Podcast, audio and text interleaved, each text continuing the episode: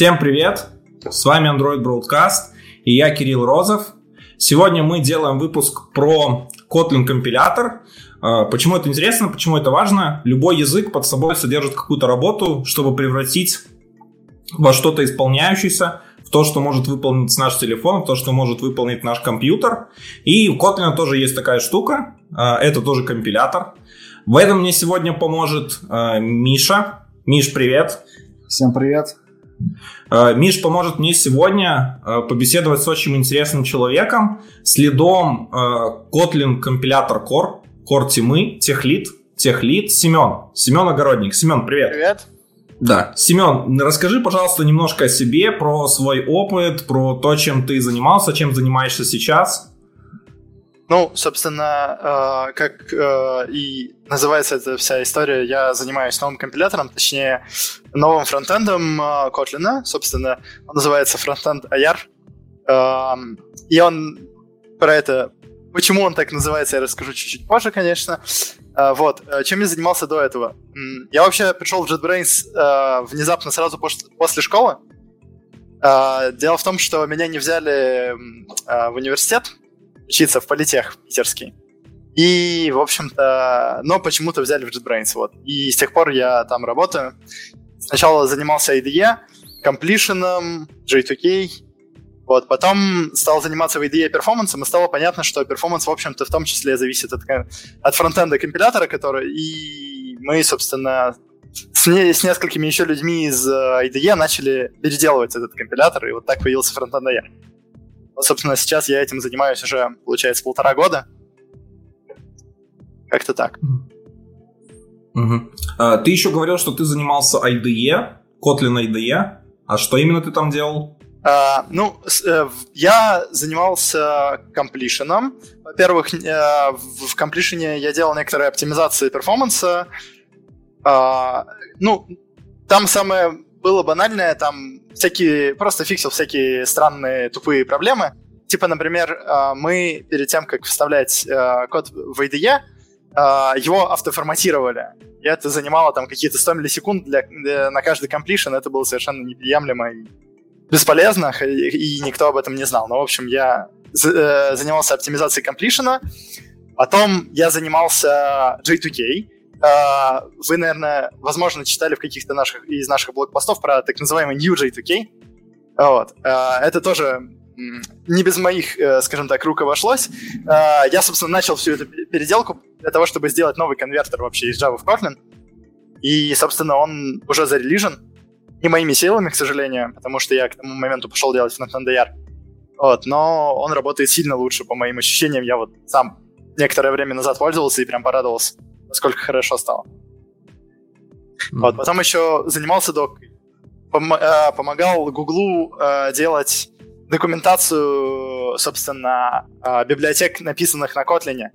То есть, если вы зайдете на developerandroid.com, и будете смотреть документацию к библиотеке, э, написанной на Kotlin, какому-нибудь э, KTX или чему-нибудь такому, то, собственно, эта документация генерируется докой, и вот лейауты под это я писал когда-то.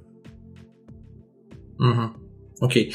Для тех, кто, может, немножко не понял, J, J2K э, это Java to Kotlin, то есть это конвертер кода, когда да, вы вставляете да. Java код или когда вы хотите существующий Java, э, Java код конвертануть в Kotlin. Вот, я думаю, те, кто мигрировался, а, скорее всего, этой тулзой пользовались. Я и пользовался, но ей всегда приходилось за ней дописывать код. Да, я тоже помню времена, когда мы активно ей пользовались э, тулзоиной. Причем те времена, вроде когда ты еще его ну, как раз не правил, то есть оно там криво так работало.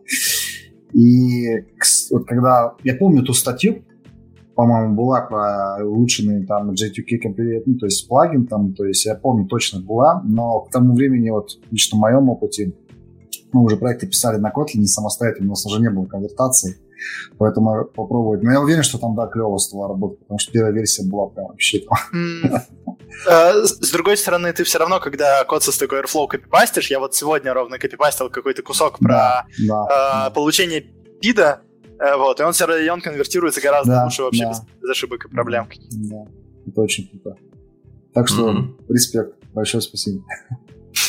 Слушай, а как часто вообще Java to Kotlin используется в IDE? Э, ну, на самом деле Java to Kotlin вызывается при любой вставке кода э, и пытается определить, нужно ли вообще что-то конвертировать. И сейчас ты какой-то текст вставляешь. Но я больше я, вопрос я не знаю, именно про статистику пользовательскую, да, вот именно вот как много людей прибегает. Это, это на самом деле хороший вопрос. Э, у меня на самом деле такой статистики нету, просто потому что я ее, не, ее никто не собирает на самом деле, скорее всего. Вот. А, даже если она и есть, она, наверное, есть э, под этим флагом, который, э, знаете, идея спросит вас, типа, разрешить отправлять анонимную статистику. Каждый раз очень э, ну, да. так, очень э, выпрашивают, так сказать. Вот, тогда, наверное, можно узнать. Я, я, честно говоря, не знаю, но что-то мне подсказывает, что это довольно часто используемая фича до сих пор. Просто потому что я, например, даже я, хоть я и довольно много кода, ну, кстати, мы в Kotlin довольно часто пользуемся этой фичой, потому что у нас есть код на Java, внезапно у нас половина проекта написана на Java до сих пор. А, и когда ты хочешь взять какой-то старый код, а, поменять его вдруг, или переиспользовать каким-то образом, поменять, а, тогда мы конвертируем его в Kotlin. Собственно, мы довольно сами часто пользуемся этой. Она все еще важна. Угу. Слушай, мне очень понравилось начало твоей истории, что ты не смог поступить в университет, но с успехом устроился в JetBrains и начал работать. Вот у тебя, получается, какой-то был опыт до этого, и как вот так вышло, что ты не поступил в универ? Uh, ну, uh, значит, какой у меня был опыт до этого? Ну, я на самом деле очень давно занимаюсь программированием. Я начинал где-то лет в 11, наверное, э, там, что, э, что-то я на Lua программировал, потом моды к Майнкрафту делал, ну, в общем, много всякого разного и веселого. Э, вот, а, а потом, собственно, э, я в какой-то момент... Ну, то есть у, нас э, ЕГЭ и я, собственно, по ЕГЭ по-русскому набрал просто 70, э, и этого было мало, потому что все набрали под 90 из тех, кто поступал. То есть у нас э, как работает эта система? Мы берем баллы там ЕГЭ по информатике и э, ЕГЭ по русскому ЕГЭ по профильной математике и складываем их. Вот. И вне зависимости от того, профильный... Э, вне зависимости от того, профильный у вас предмет или непрофильный, получается просто сумма этих баллов. И у кого-то хороший русский, а у кого-то информатика. Вот у меня информатика была неплохая, а, но русский у меня меня подвел, и я, в общем, мне просто баллов не хватило.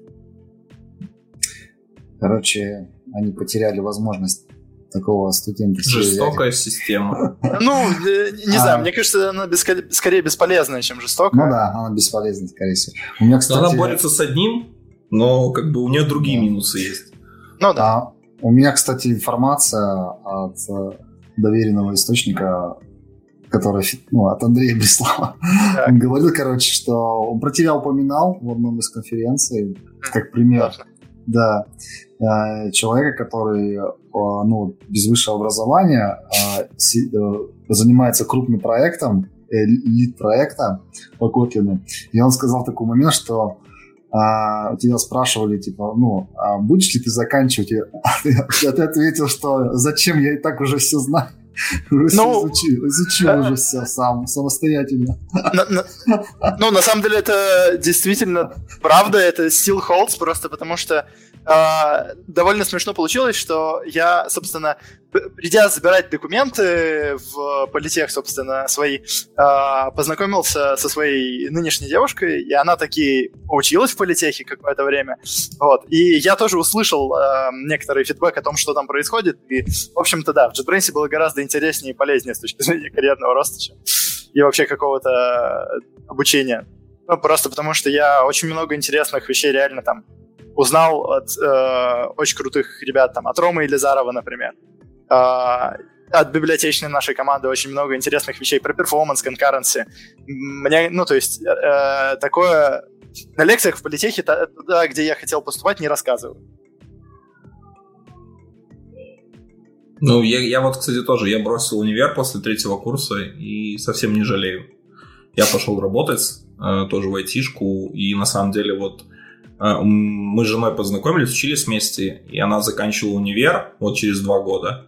А, я уже, блин, в это время работал в Яндексе, офигеть, сколько получил практического опыта, уже стоял на ногах, все. А в университете люди до сих пор там толком ничего не пощупали, что куда будут, что делать и вообще, то есть это был просто жесть. Поэтому я э, считаю, что, наверное, три года это вот самый оптимальный срок обучения, который, в принципе, дал мне хорошую базу. Да, безусловно, но это зависит еще от того, на самом деле, какие программы есть в, в университете, в конце концов. Но... Мы да. уже так уезжаем от темы. Давайте это быстрее правда. в русло. Мы сейчас, мы сейчас всех, всех потеряем. А, смотри, компилятор вообще. Что такое компилятор? Вот если рассказать дв- двумя предложениями. Mm, ну, это программа, которая трансформирует э, исходный код в другой исходный код. На как... А на чем она работает, если это программа? На чем она написана? Uh, ну, конкретно котлиновский компилятор написан на Kotlin, uh, и он работает под JVM. У нас, к сожалению, нет пока что мультиплатформенного компилятора, возможно, когда-нибудь будет. А на чем вы его разрабатываете? На каком языке? На Kotlin. На Kotlin. То есть Kotlin а, сам компилит себя. Да. Вот. Там, наверное, еще есть нюанс э, языка, языки грамматики, которые непосредственно за счет которой, да, происходит трансформация кода из одного места ну, в другое. На, на, на, на, на самом деле не, не особо у нас более-менее самописная э, вся эта конструкция, то есть парсер Котлина и вся его грамматика, она написана от руки, часть на Java, часть на Kotlin. Вот, изначально компилятор Kotlin был написан на Java, а, очень-очень давно. Да, Андрей э, перед, очень давно начал этим всем заниматься. Вот, потом у всех компиляторов э, более-менее наступает такой момент, когда с помощью компилятора можно начать компилировать этот же компилятор, написанный уже на самом себе. Э, это в первый раз, по-моему, изобрели, когда компилятор Turbo Pascal делали что можно, значит, написать сначала на, на C какой-то минимальный компилятор Паскаля, потом с помощью него скомпилировать э, компилятор Паска, э, Паскаля на Паскале и писать дальше компилятор уже на самом себе. На том, и мы, по сути, постоянно просто обновляем версию компилятора, с помощью которой мы компилируем наш компилятор. И все. Получается прям такая бесконечная скороговорка. Цепочка. Скороговорка прям какая-то. Компилятором компилируем компилятор на том же языке, на котором компилируем язык. Ну да. А с Kotlin это еще веселее, потому что Kotlin компилятор все на К. Такой а. прям каламбур тоже на К. Да, да, я, кстати, когда, я, кстати, когда сейчас все это слушал, такой, такой, блин, как бы это какой-то, типа, вопрос, типа, что раньше было, курица или яйцо, то есть компилятор или язык? А, язык. Язык. Ответ, ответ язык, потому что на самом деле первоначально, собственно, как я уже сказал, компилятор был на Java написан. Вот, и потом только постепенно в нем появлялись какие-то кусочки на Kotlin, и постепенно-постепенно это все расширялось. И сейчас mm-hmm. уже 50% примерно всего кода в нашем репозитории на Kotlin написано. Даже, наверное, больше уже. Mm-hmm. Окей, э, ты подготовил для нас небольшой доклад, чтобы рассказать вообще, что такое компилятор, про фронтенд, про бэкенд, про новый компилятор, который пилится, вот, в котором мы часть уже в Kotlin 1.4 увидели. Э, мы очень много, кстати, про это поговорили э, со Светой, Света, вот буквально на прошлой неделе мы делали... Вы... Нет, на позапрошлой неделе мы делали выпуск про Kotlin 1.4, мы там поговорили про новинки, и большая часть новинок обязана тому, что изменяется в Kotlin компиляторе. Вот. И сегодня как раз-то можно считать, что это такое продолжение выпуска про Kotlin 1.4, потому что сегодня мы хотим от тебя узнать множество деталей про новый компилятор, что там происходит вообще, как это разделяется, какую роль он играет в мультиплатформе, в Jetpack Compose и в плагинах компилятора, которые все так разработчики ждут. Тогда тебе слово, и после этого мы позадаем вопросы. Э, ребят, если у вас вопросы будут появляться по ходу рассказа Семена, вы их пишите обязательно, мы их зададим. Плюс сегодня мы еще за лучший вопрос разыграем одну лицензию на любой продукт от JetBrains. Э, за лучший вопрос я думаю, мы, я, Семен и Миша вместе выберем, какой вопрос будет лучшим, и, соответственно, вручим человеку. А может, нам понравится несколько, и мы дадим их несколько. Семен, тебе слово. Mm-hmm. А, ну, собственно, доклад мой называется а, Kotlin Compiler Internals а, в 1.4 и далее. А, дело в том, что а, какие-то части, собственно, как уже было сказано, нового компилятора стали доступны в 1.4 а, в экспериментальном режиме, а какие-то будут доступны, собственно, дальше, как нам это и обещали на Kotlin Conf. Значит, про то, что вообще такое компилятор. Если посмотреть на компилятор как на Blackbox, это такая штука, которая принимает на вход какие-то source-файлы, зависимости, ну, это класс ClassPass, например, uh, какие-нибудь настройки, uh, там, версии языка, что-нибудь еще. И на выходе вы получаете какой-то output. Он может быть разный. Это могут быть там классы для JVM, классы для э, файла JS, какие-нибудь нативные фреймворки, если вы Kotlin Native используете, и колебы. Вот. А, но что будет, если мы посмотрим внутрь этой коробки? А, мы на самом деле увидим, что компилятор, он а, не монолитен. Это программа, которая внутри тоже довольно, э, довольно-таки модульная. А, мы, а, собственно, а, пытаемся а, для самих себя разделять а, компилятор на две такие большие части. А, фронтенд а, и бэкенд. В чем вообще заключается суть? А, фронтенд занимается тем, что извлекает семантику программы из кода который, а, собственно, на, вход. Например, из исходников, зависимостей и так далее. А бэкэнд же занимается тем, что непосредственно генерирует output. Это позволяет нам, например, сделать, а, использовать один фронтенд и несколько разных бэкэндов, чтобы компилировать код под JVM, под JS, под Native. Собственно, что такое, что вообще за семантика программы, о чем вообще идет речь, да? Вот я тут написал небольшой примерчик программы. А, это такой простой Hello World с аргументами. А, давайте по посмотрим, что мы вообще можем в этой программе найти, какая семантика в ней есть. А, ну, например, а, мы можем узнать, что у функции hello есть а, полностью квалифицированное имя. А, то есть а, к ней можно обратиться а, через точки. Я здесь использую такую нотацию slash. А, этот slash на самом деле означает, что что-то лежит в определенном пакете. То есть функция hello лежит в пакете hello world, ну, как будто в папке. А, здесь еще мы можем узнать, что а, вот этот string, который здесь написан, это на самом деле Kotlin slash string. Что э, мы должны а, на самом деле понять, что вот это вот имя string это не какой-то string где-то, а что это именно Kotlin string. А, опять же, а, мы должны понять, что вот эта часть это, собственно, ссылка на вот этот параметр. Чтобы, опять же, мы можем должны узнать э, return тип этой функции. Что это Kotlin, э, Kotlin slash string.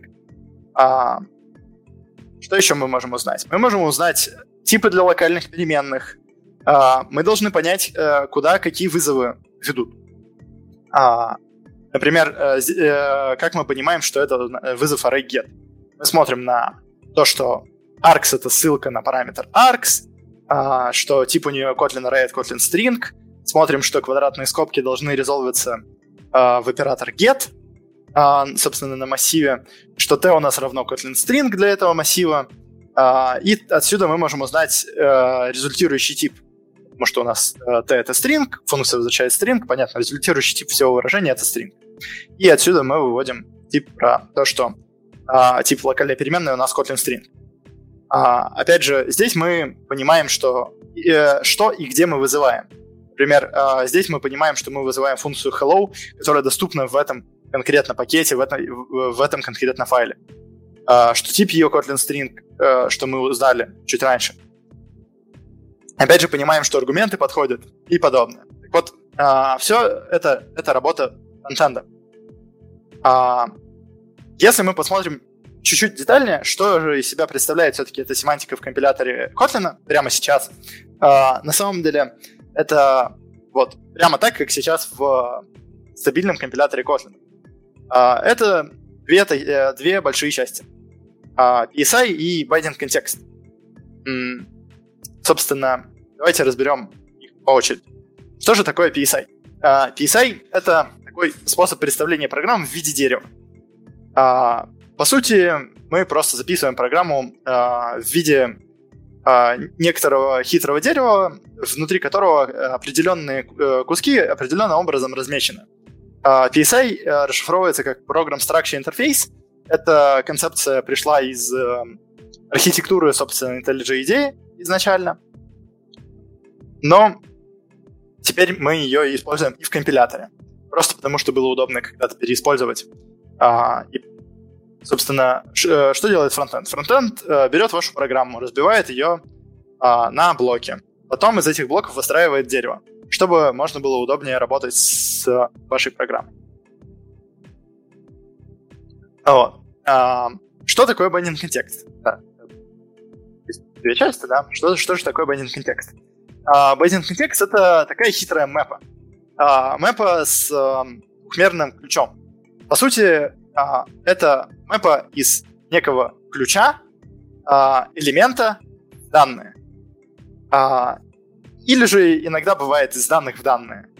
А, ну вот этот самый специальный ключ, он называется slice.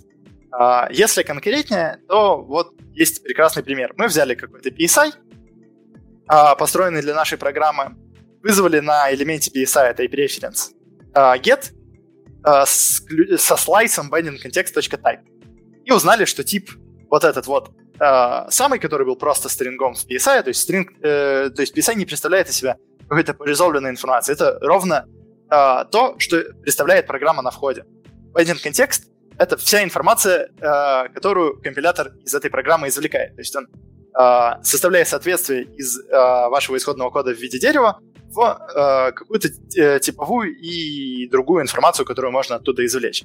То есть, и, иным словом, компилятор делает ровно вот это. Он для каждого куска программы подписывает, что он про него, про этот кусок знает. А, и после этого эта информация передается в бэкэнд. Бэкэнд э, затем обходит PSI э, и генерирует, например, байткод, э, пользуясь информацией, которая записана в binding контексте. Э, примерно э, так работает Kotlin компилятор сейчас. Э, что меняется, когда мы переходим в Kotlin 1.4 и включаем экспериментальный IR backend, так называемый? А, тут, во-первых, вы можете заметить, что появилась некоторая дополнительная э, элемент э, всей этой цепочки преобразований. А, называется он PSI to EAR, просто потому что э, мы, э, изначально было решено, что вот у нас раз на вход PSI и binding текст, пускай называется PSI to EAR. Значит, э, этот самый элемент объединяет информацию, которая есть в binding контексте и в PSI, в некое специальное промежуточное представление, которое, собственно, называется IR, Intermediate Representation, которое затем уже обрабатывается бэкэндом поэтапно.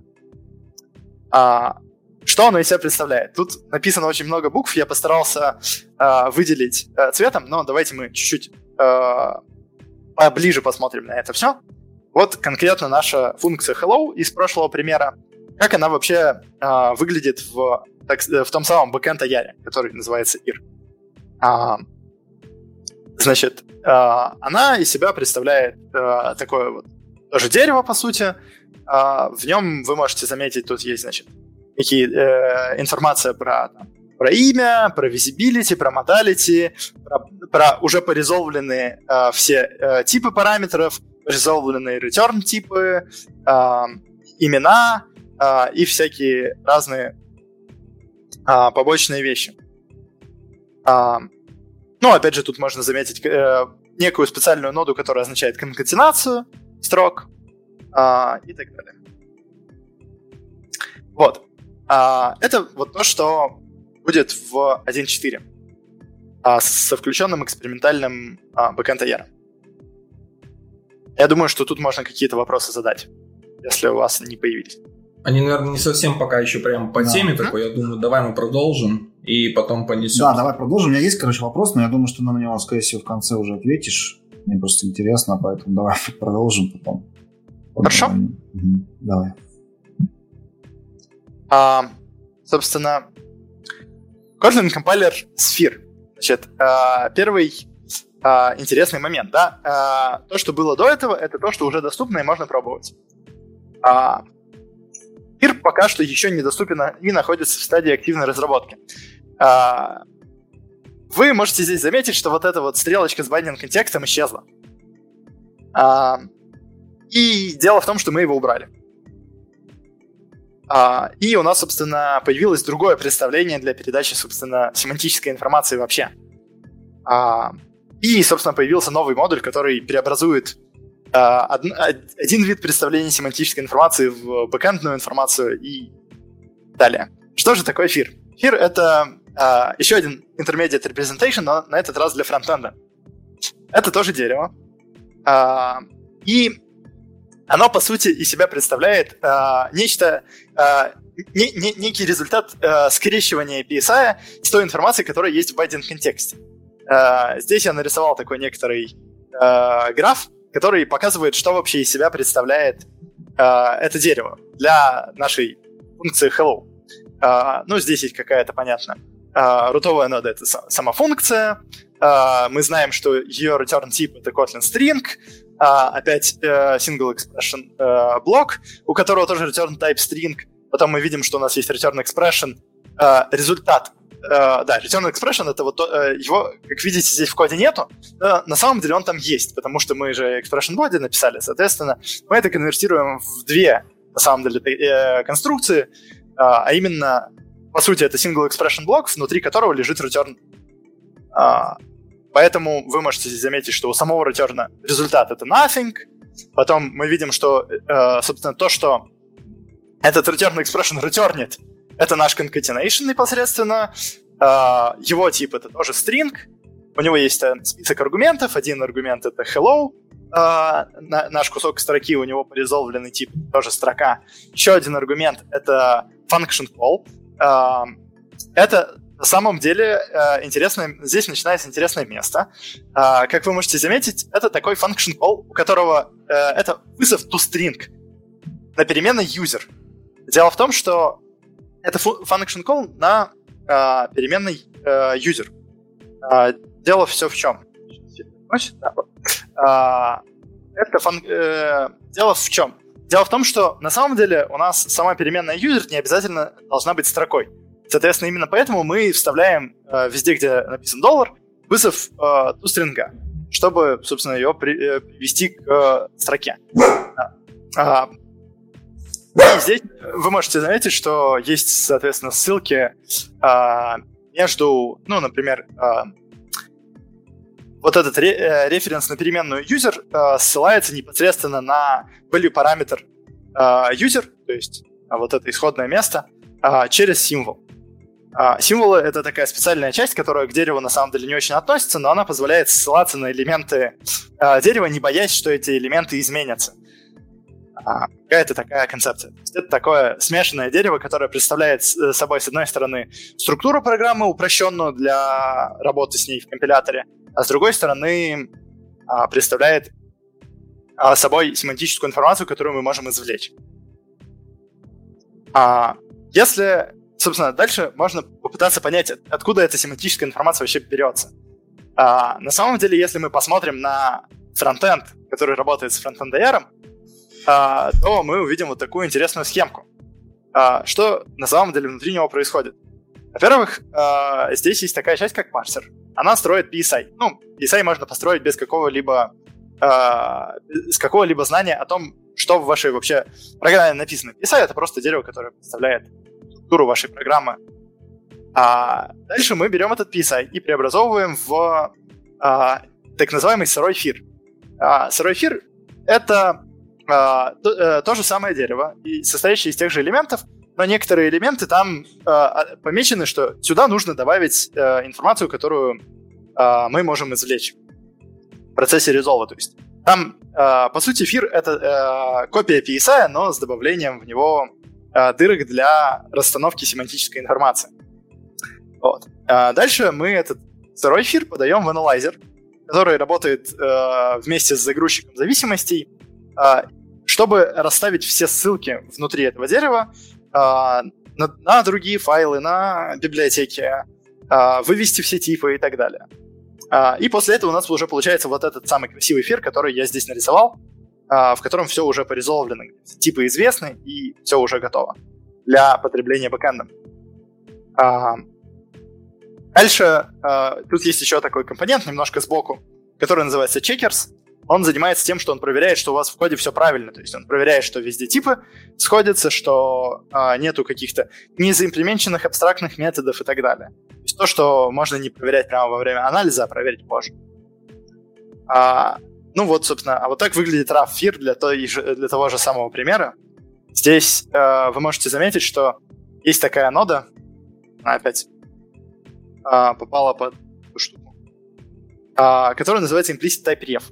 А, это, это, по сути, та самая дырка, которая означает, что вот здесь нужно вывести тип. То есть, если вы а, внимательно посмотрите, вы увидите, что у нас есть значит, значит, наш single expression блок, тип которого мы еще не знаем. Э, ну, мы только что взяли и распарсили программу, этот тип нам нужно еще вывести предстоит. Соответственно, мы записываем, что вот сюда нужно вывести тип. А, опять же, вместо ссылки на параметр, там, где у нас написано user, у нас пока что стоит simple name reference. Это просто ссылка на какое-то имя. А на какое нам еще предстоит выяснить. То есть это такой, э, по сути, то же самое дерево, но в нем э, содержатся немного другие элементы, которые означают, что э, которые содержат просто исходную информацию, которую можно получить э, из PSI без выполнения какой-либо информации по э, поиску этой семантической информации. Мы просто берем PSI и конвертируем в такую более удобную структуру. Но тут есть э, конвертируем в более удобную для работы э, собственно, для трансформации структуру. Но тут есть э, некоторая интересная штука. Дело в том, что вызов toString уже вставлен на этом этапе. Это довольно легко заметить, так как есть function call. А также для string concatenation call и return expression типы уже э, порезолвлены. Дело в том, что эти типы известны, э, исходя из того, что... Ну, то есть мы всегда знаем, что э, return expression будет иметь тип Kotlin nothing, а, а конкатенация строк всегда результатом будет иметь строку. По этой причине мы проставляем эти типы прямо на этапе конверсии. Нам не нужно делать никакой, а, по сути, компиляторной работы, чтобы это понять. Мы а, это знаем просто из спецификации языка, и поэтому сразу проставляем эту информацию. Так работает, собственно, фронтенд IR. Я думаю, что да, я закончу на вот этом слайде. То, что любую проблему в компиляторе можно решить, а, введя дополнительное промежуточное представление, за исключением проблем слишком большого количества промежуточных представлений. Вот примерно как это все и работает. Ну вот последней фразы, походу, ты ответил на мой вопрос. Я хотел задать вопрос сразу, что вставка, ну, преобразование PCI структуры а, в IR структуру, она же затратная тоже, по сути, тебе надо заново там перестраивать. Оказалось, что... Дело в том, что на самом деле а, перестроение структур а, это самая дешевая внезапная вещь, которую можно сделать вообще в Java, а, как на языке программирования. Дело в том, что на Java аллокации это очень дешевые, ну, то есть в отличие от Android, на хотспотной Java, как минимум, аллокация это очень дешевое действие, и на самом деле скопировать одну структуру в другую, даже немножко ее изменив, это одна из самых дешевых операций, которые вообще можно сделать. То есть, если вы можете сконвертировать структуру в такую, в которой вам более удобно будет с ней работать, то э, в случае компилятора, как минимум, это стоит того. Угу. Ну да, интересное замечание, особенно с тем, что, ну, все-таки у нас там, да, на андроиде мы разрабатываем. Но в целом на андроиде сейчас тоже а, JVM-ки, они весьма то есть, шустрые. То есть таких проблем тоже нет. А, ну, я уверен, что вы там и замеряли эту скорость. Но просто сам подход интересен. То есть, действительно, чтобы что-то упростить, давайте промежуточное звено добавим. О, это отлично. Отлично. А, ну, когда, Бреслов, да. когда Бреслов говорил про новый компилятор, он говорил, что фишка в том, что так бывает часто, что когда делают люди, э, то есть новые там улучшения в скорости в новом релизе, то в силу того, что за это же время прорастают проекты, становится больше и прочим, люди не замечают улучшения, а еще говорят, что хуже стало. И он сказал, что хотелось как раз сделать релиз компилятора, который там не на 10 там, процентов что-то лучше, там прям на 25, на 30, что это прям заметно будет. Mm-hmm. Насколько сейчас там, кстати, вот это все а, заметно? Значит, а, как уже, собственно, было сказано на Kotlin Conf а, в прошлом году, а, значит, на данный момент э, улучшение перформанса с э, фиром, конкретно улучшение времени работы фронтенда. Э, фронтенд в старом компиляторе занимает 70% времени, соответственно, вот эти 70% э, они э, уменьшаются в 4 раза. Соответственно, вот эта часть работы фронтенда э, улучшается в 4 раза с фронтендером. Это да. А в бэкэнд она не переходит? А вот этот кусок, грубо говоря, который на фронтенде сэкономился, а... переходит ли в бэкэнд? Э, нет, потому что, э, как ты можешь заметить, э, собственно, по самой структуре мы на самом деле ничего не меняем относительно бэкэнда. То есть у нас есть бэкэнд IR, у которого есть некий модуль, который по сути, э, занимается конверсией семантической информации уже в структуру, по которой работает бэкэнд. И есть такой же модуль в э, с FIR ом. То есть, по сути, семантическая информация извлекается одинаковая. Потому mm-hmm. что иначе построить IR было бы невозможно.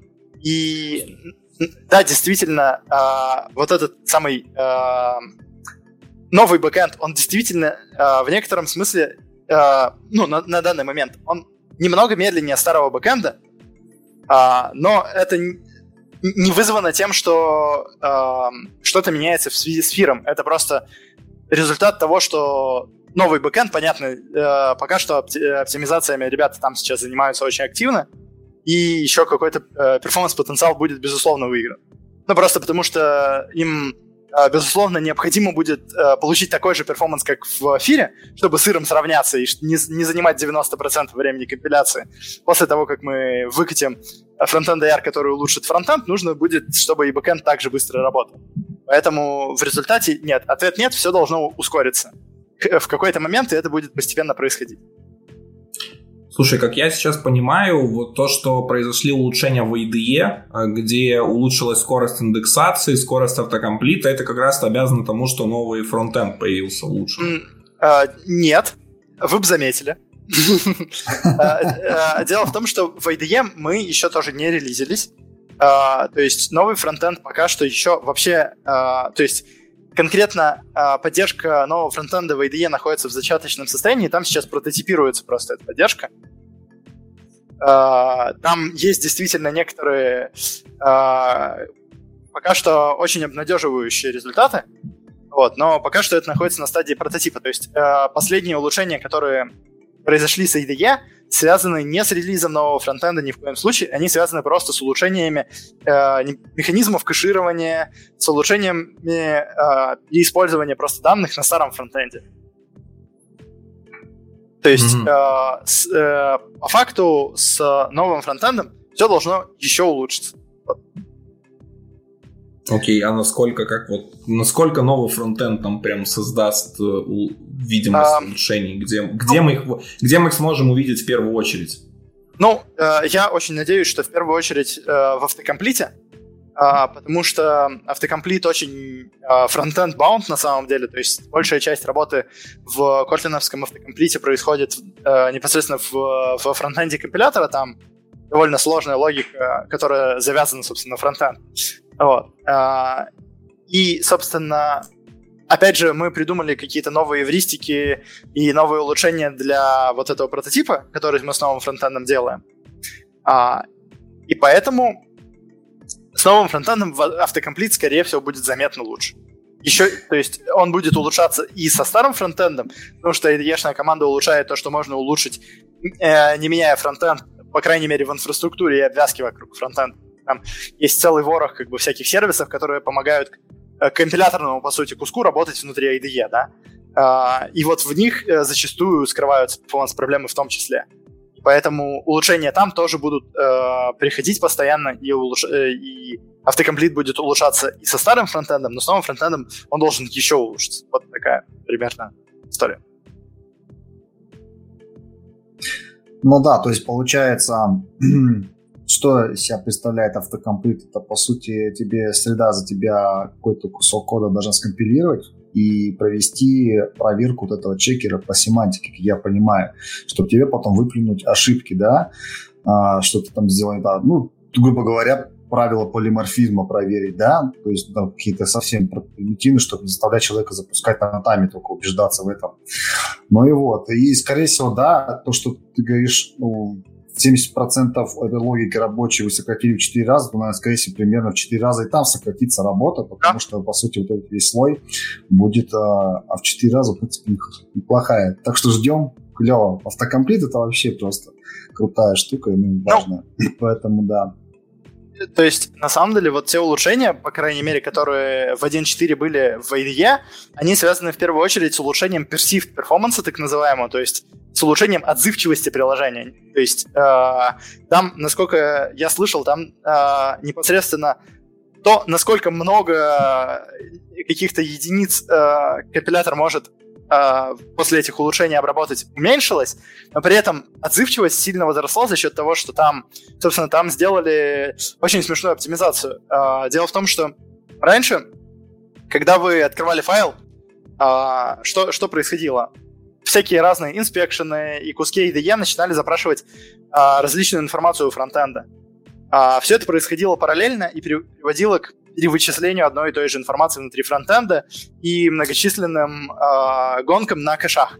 Собственно, фронтенды, которые работают у меня. А, э, собственно, в 1.4 сделали что? Э, сделали так, чтобы платформа запускала сначала э, определенную часть highlighting а, сначала запускала highlighting, то есть только подсветку синтаксиса семантическую, потом запускала инспекция. А, чтобы не возникало миллиона параллельных запросов, по сути, к фронтенду. И это привело к тому, что мы стали меньше э, процессорного времени просто потреблять в количество ядер, с которыми мы приходим к фронтенду. Дело в том, что э, раньше там просто э, мы ждали локах только в момент, когда мы хотим записать что-то в кэши, соответственно, мы конкурентно пытались вычислить одно и то же. Только один первый записавший в кэши выигрывал. А, сейчас этого нет за счет того, что мы просто разграничили, по сути, этапы а, того, как отображается в IDE подсветка синтаксиса.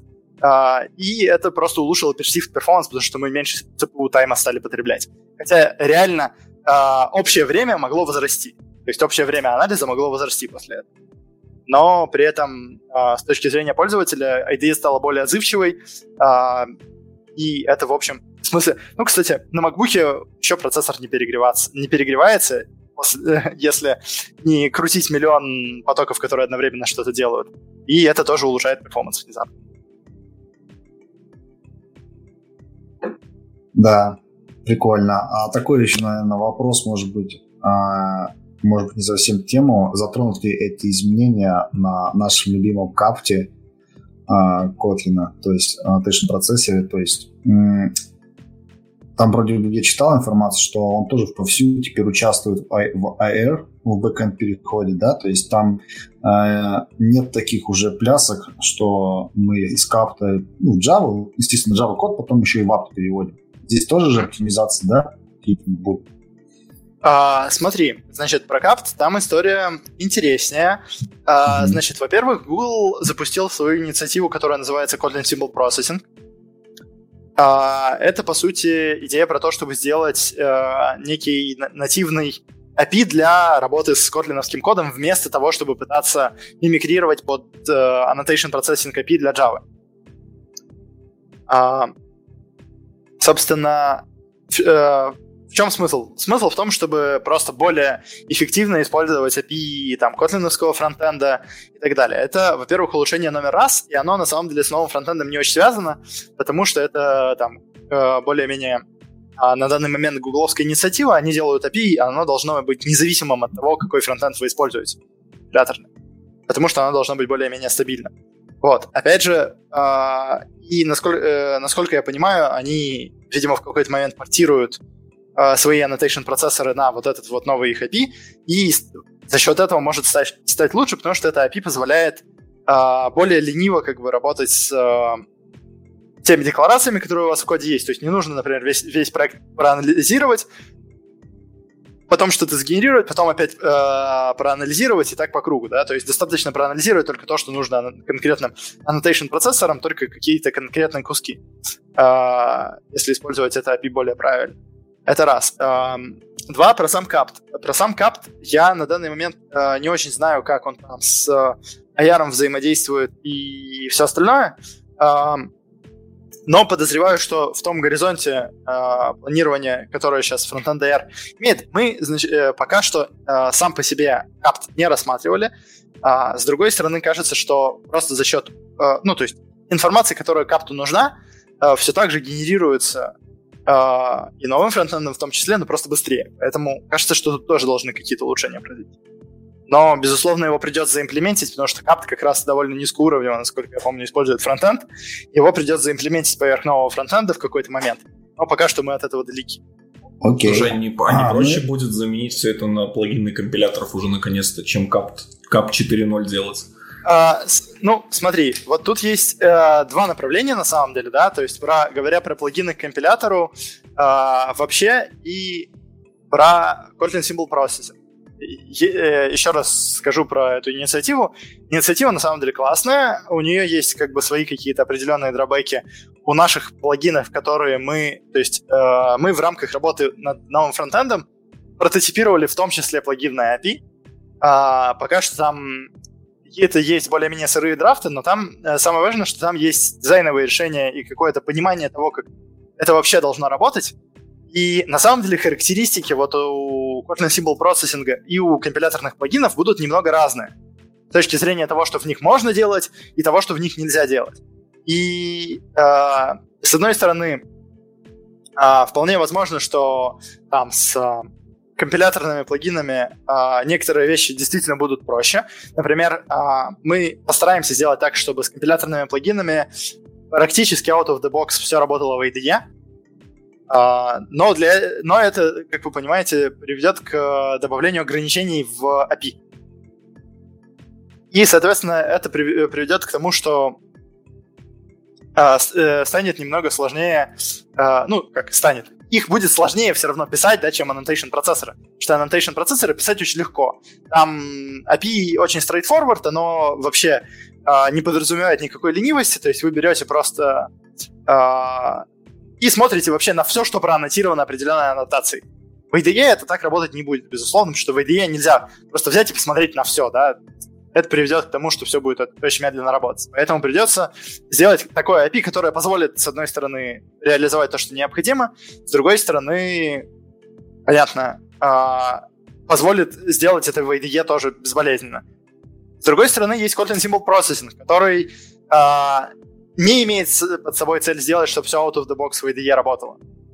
Но при этом они имеют под собой цель ускорить просто саму, непосредственно сам pipeline, упростить его, сделать возможным работать с какими-то более э, как бы со структурами, которые на Kotlin похожи, да, то есть не с тем, что э, выдает apt, а уже с какими-то более Kotlin специфичными конструкциями.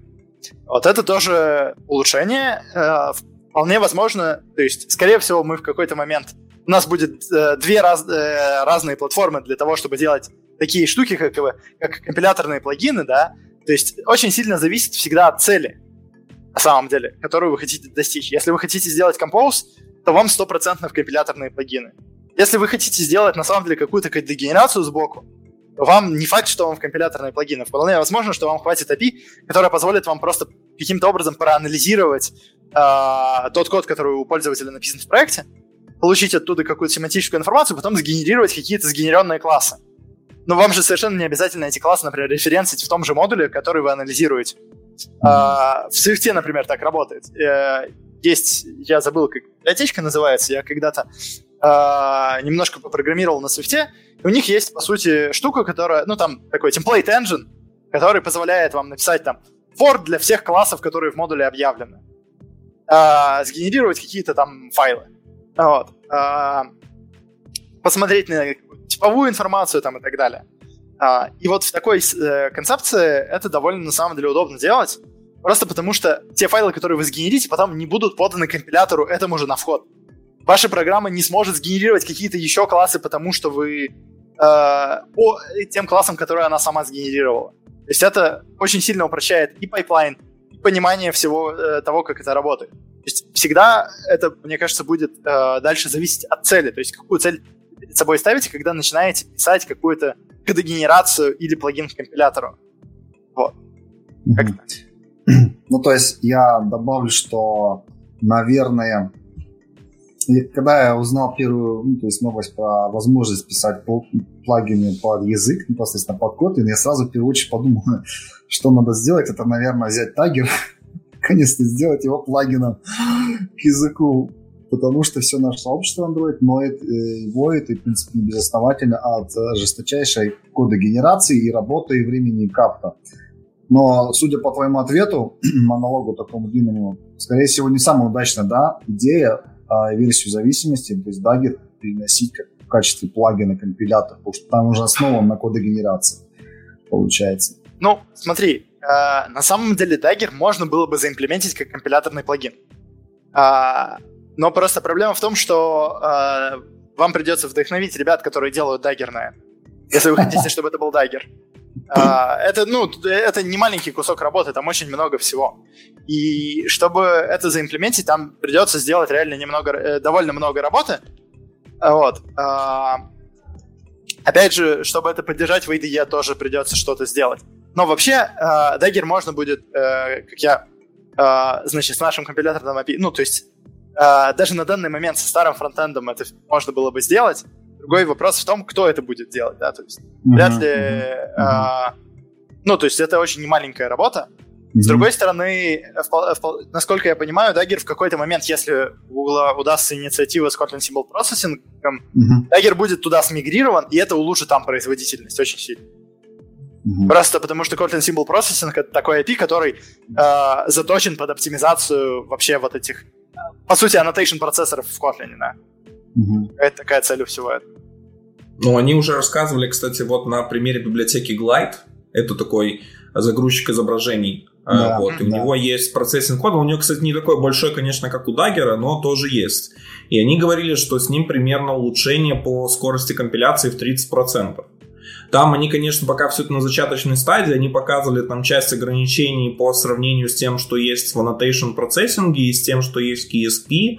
А, но на самом деле это классная затея, потому что учитывая, что Android переходит на Kotlin First, а notation процессинга, которого там много, оно все еще приходится прокидывать через Java, это не очень хорошо. И я думаю, что они как минимум будут это поддерживать. Я, кстати, недавно вот общался э, с Мануэлем Вива, который dev, э, Google Dev Relationship Manager. Он, кстати, рассказал, что Hill, да, они как раз-то думают, чтобы Hill переводить на KSP, да? и я так понимаю, уверен, что и Dagger, потому что Dagger работает поверх KSP, что это логично. И они сейчас собрались там довольно новой командой такой в Dagger, и активно его развивают, и понимают, что типа он хоть был как и Java тулза, но учитывая, сколько людей используют его в Android разработке, что нужно, соответственно, хорошо поддерживать Kotlin и новые фичи, и, возможно, возможно какой-то будет Dagger 3.0, который будет как раз ориентирован на Kotlin. Может быть, такой мы тоже дождемся.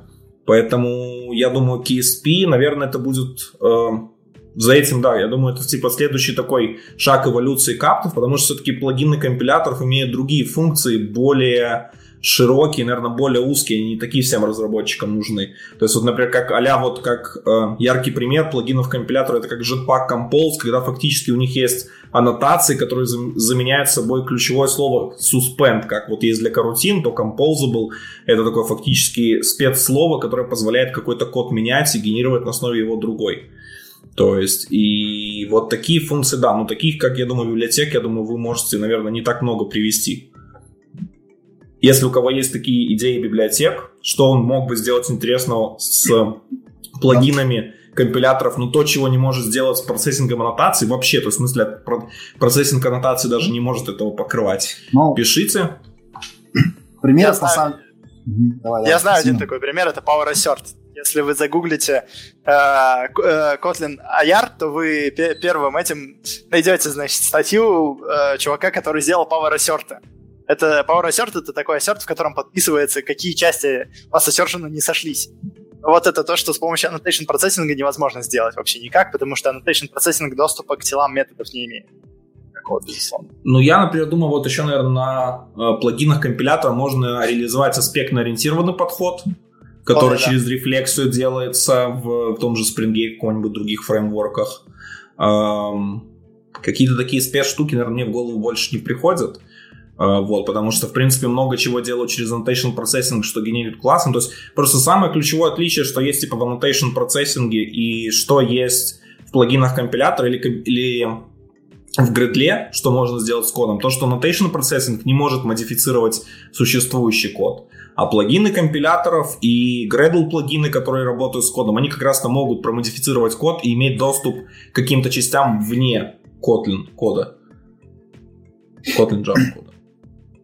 Да, это правда. И в этом, собственно, по сути, основная цель плагинов к компилятору и основная ответственность, на самом деле, плагинов к компилятору, потому что их, безусловно, сложнее делать из-за этого. И Эльмир пишет, что у него есть пример, и он тебя про него спрашивал, и ты должен про него знать. Про, а... я так понимаю, про применение плагинов компилятора. А... Ох, Это, э, да, есть, я вспомнил, про какой пример говорит Эльмир. Э, есть, значит, такая, да, при, э, есть такое чудесное применение. Это э, trace аннотация. Э, суть в чем? В Расте есть такая, значит, штука. Вы, значит, вешаете на метод аннотацию trace, и, и в D, кажется, это тоже было. Uh, и у вас uh, все вызовы логируются, то есть, по сути, метод оборачивается в логер mm-hmm. Ну, тоже трансформация бэкэн- бэкэнда, скорее. Угу.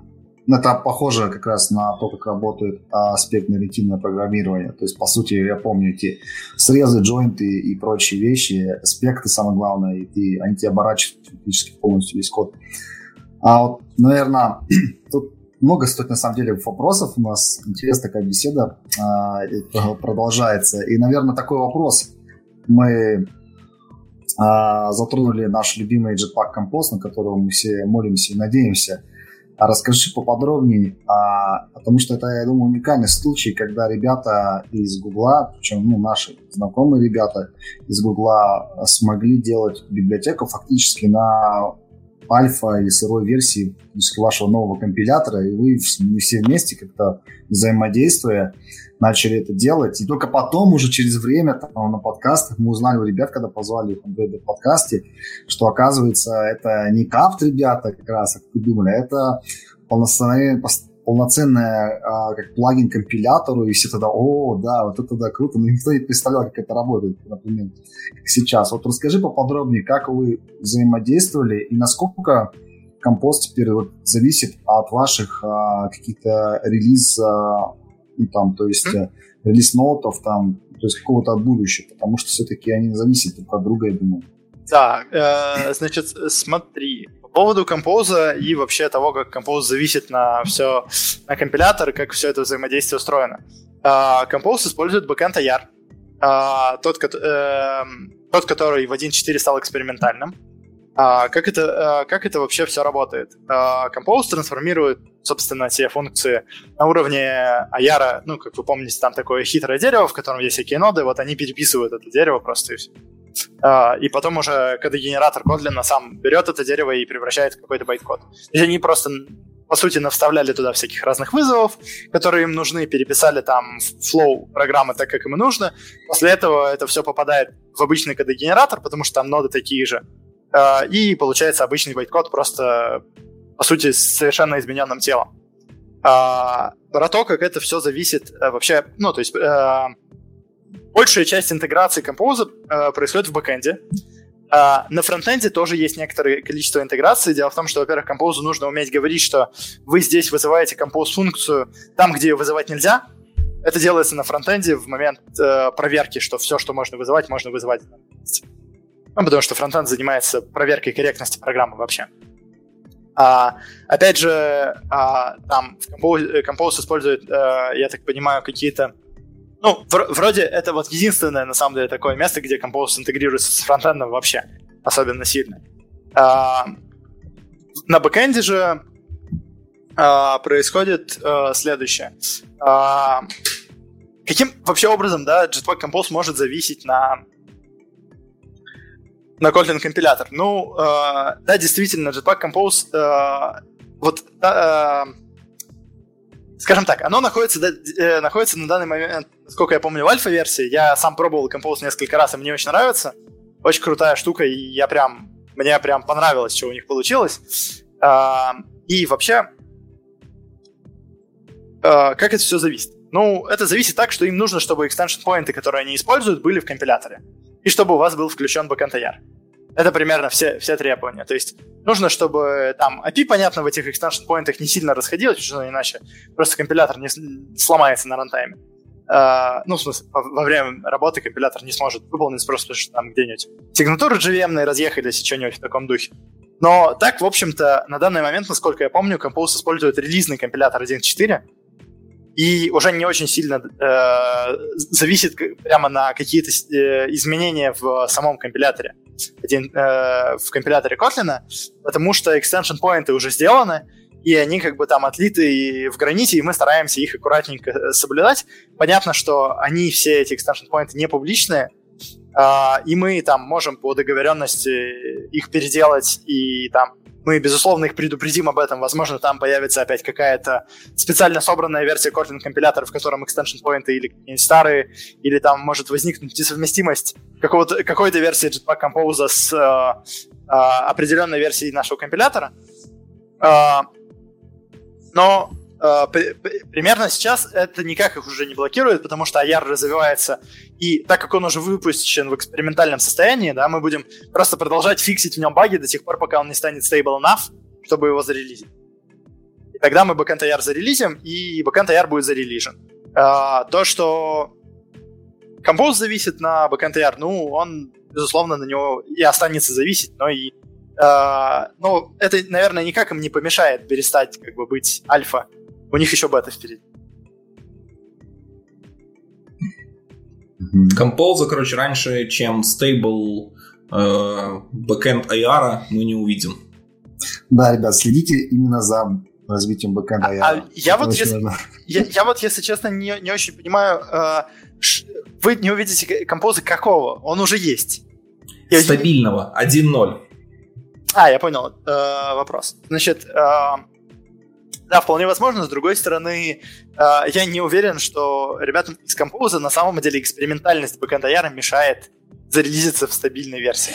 Ну да, надо быть оптимистичным и понимать, что даже сейчас, даже тогда, когда еще Compose не было альфа-версии, много ребят собирали этот композ, выжились, пытались его щупать. Сейчас в альфа-версии он сейчас уже встроен в новой студии, а, он уже встроен в Kotlin 1.4, сейчас кому уже не лень, все начинают интегрировать. Многие начинают делать анализы на своих проектах э, в организациях, переходить на композ, не переходить. То есть уже началось движение в сторону композа. Через несколько месяцев, я думаю... Я, я просто про, про стабильность хочу, знаешь, что заметить? Я вот осознал.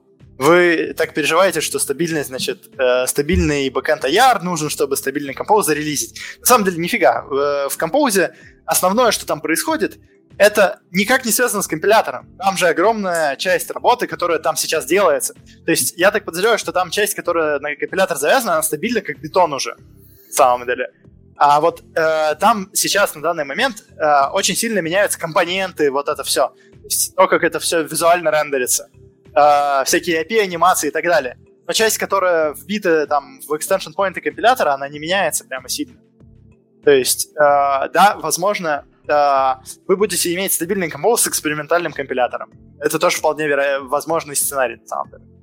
Просто смотри, в чем особенность есть. То есть, если мы включаем экспериментальный режим Kotlin, то мы можем получить такую проблему, что у нас какой-то другой код может слететь, потому что мы же компилятор меняем весь на весь проект, и это может повлиять на другой код. Вот в чем. То есть, если у меня был там только Jetpack Compose, который я понимаю, что в точечных местах он у меня там точечно компилируется, впрочем, ну, это окей, не проблема такая. Но вот когда я должен поменять все-таки, скажем, основной тул для всего проекта, вот это немножко вызывает опасения. Ну, э, вообще я замечу, что не для всего проекта, а для модуля тебя никто не остановит от того, чтобы создать модуль, в котором у тебя будет э, Jetpack Compose жить, и UI на нем написанный, вот. Э, это раз. Два. Экспериментальная фаза компи... э, развития AR, она нужна для того, чтобы баги выловить. Поэтому если ты вдруг попробуешь переключиться на AR, и у тебя что-то вдруг сломается, э, и ты вдруг пойдешь и зарепортишь это нам в U-Track, то экспериментальная фаза быстрее закончится. Угу. Okay. То есть это как, есть... как минимум просто полезно. Короче, это как с компилятором. Все, кто хочет, чтобы быстрее вышел Jetpack Compose, используют нестабильный backend AR. Боитесь за нестабильный backend AR, Пользуйтесь, репортите быстрее в ее трек, ее треки пофиксятся, быстрее придет Jetpack Compose, ну и, соответственно, быстрее, то есть из-за того, что быстрее придет backend AR. Uh, у нас тут уже множество вопросов есть uh, в чатике, я предлагаю переключиться на них. Uh, Даня нам будет их показывать, сегодня будем немножко рандомно, не будем их выбирать сами. Сегодня у нас она, на, нам будет помогать наш этот незримый темный рыцарь, Даня, диджей. Да, вот, кстати, хороший вопрос Саша задает. Э, в чем принципиальное отличие AR от байткода Java? То есть, в принципе, идеи чем-то похожи, то есть промежуточно тоже. А, ну, во-первых, принципиальное отличие заключается в том, что а, байткод это, а, во-первых, а, не, некоторая а, это способ передать информацию, безусловно. А, он информации содержит очень мало, на самом деле. То есть Java bytecode, он э, хоть и довольно выразительный относительно ассемблера, но относительно э, непосредственно, ну, то есть bytecode это все-таки какая-то э, последовательная, э, последовательная выполняемая программа. А AR, который backend AR, э, это очень э, глубоко наполненная информацией in-memory все-таки представление, то есть, да, мы умеем его сериализовать на диск, да, Колебов использует, но э, это очень... Э, то есть он, оно очень э, сильно наполнено информацией, очень, в нем очень много информации. То есть сильно больше, чем в Java bytecode, например. Нем существуют всякие Kotlin-специфичные конструкты, там, Kotlin-специфичные типы, э, там существуют скопированные декларации, которых потом в bytecode уже не будет. Э, которые нужны для того, чтобы, собственно, правильно представлять это на бэкэнде. А, по сути, IR — это все-таки а, некое дерево, которое используется бэкэндом для того, чтобы а, вообще работать. То есть бэкэнд, э, работа бэкэнда э, заключается в том, чтобы трансформировать этот IR до тех пор, пока он не станет э, готов, чтобы последним уже самым pass ом превратить его в байткод. И, по сути, это просто промежуточное представление. То есть байткод — это, это немножко другое. То есть э, цель байткода не в том, чтобы... Да, понятно, что... То есть байткод — это, по сути, исходники, которые принимаются JIT-компилятором на вход. В нашем же случае это представление, которое используется самим компилятором внутри. В этом, собственно, отличие. Это просто у них немножко разные цели. И поэтому э, плотность информации очень разная.